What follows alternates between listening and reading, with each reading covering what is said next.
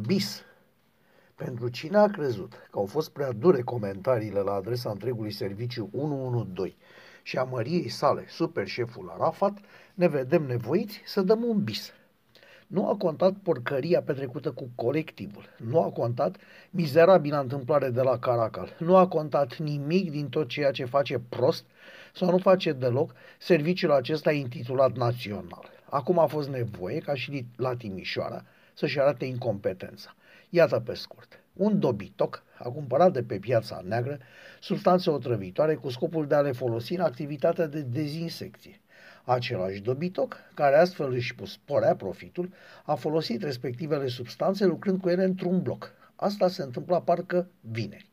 De vineri până luni au murit trei persoane și multe altele au fost internate cu grave probleme, în special digestive. Sâmbătă și duminică au fost înregistrate minimum 15 apeluri la 112, fiind redirecționate toate către ambulanță. Până luni, probabil din cauza zilelor libere de la sfârșit de săptămână, nimeni nu a băgat de seamă că au fost efectuate 15 apeluri de urgență de la aceeași adresă. Ați înțeles?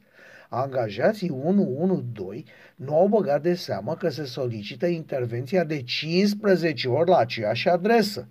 Softul pe care probabil s-a cheltuit o avere nu a detectat coincidența repetării exagerate a adresei.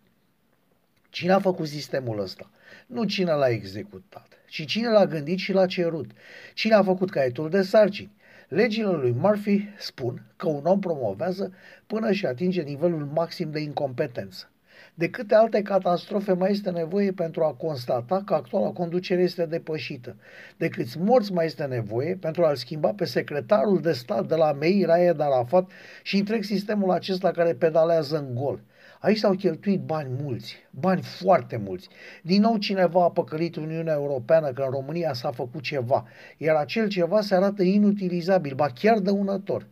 De câte tragedii mai este nevoie până la luarea hotărârii de a le da niște cizme în cur tuturor aroganților, golanilor și derbedeilor cățărați pe bugetul de stat, cu grade și autointitulați specialiști și în realitate niște nulități. De ce nu cere statul român înapoi banii cheltuiți fără folos de toți arafații ăștia buni numai de gură? Este inadmisibil că după fiecare nenorocire apare câte un angajat pe bangrei și ne explică de ce s-a întâmplat fără a găsi vreodată vinovați. Animalul de la colectiv, cel cu dă în mea, nu am aflat să fi plătit în vreun fel. Animalele de la Caracal, n-am auzit să fi plătit în vreun fel. Animalele care în toată țara își bat joc de contribuabil, dar primesc bani de masă, bani de haine, bani de vacanță, bani de salariu, bani de chirie, bani de muncă stresantă, bani și iarăși bani și nu-și fac treaba. Cum plătesc? Cum se curăță de nemunca pe care ne servesc nouă, celor care îi plătim din munca noastră? Și de ce îi consideră animale?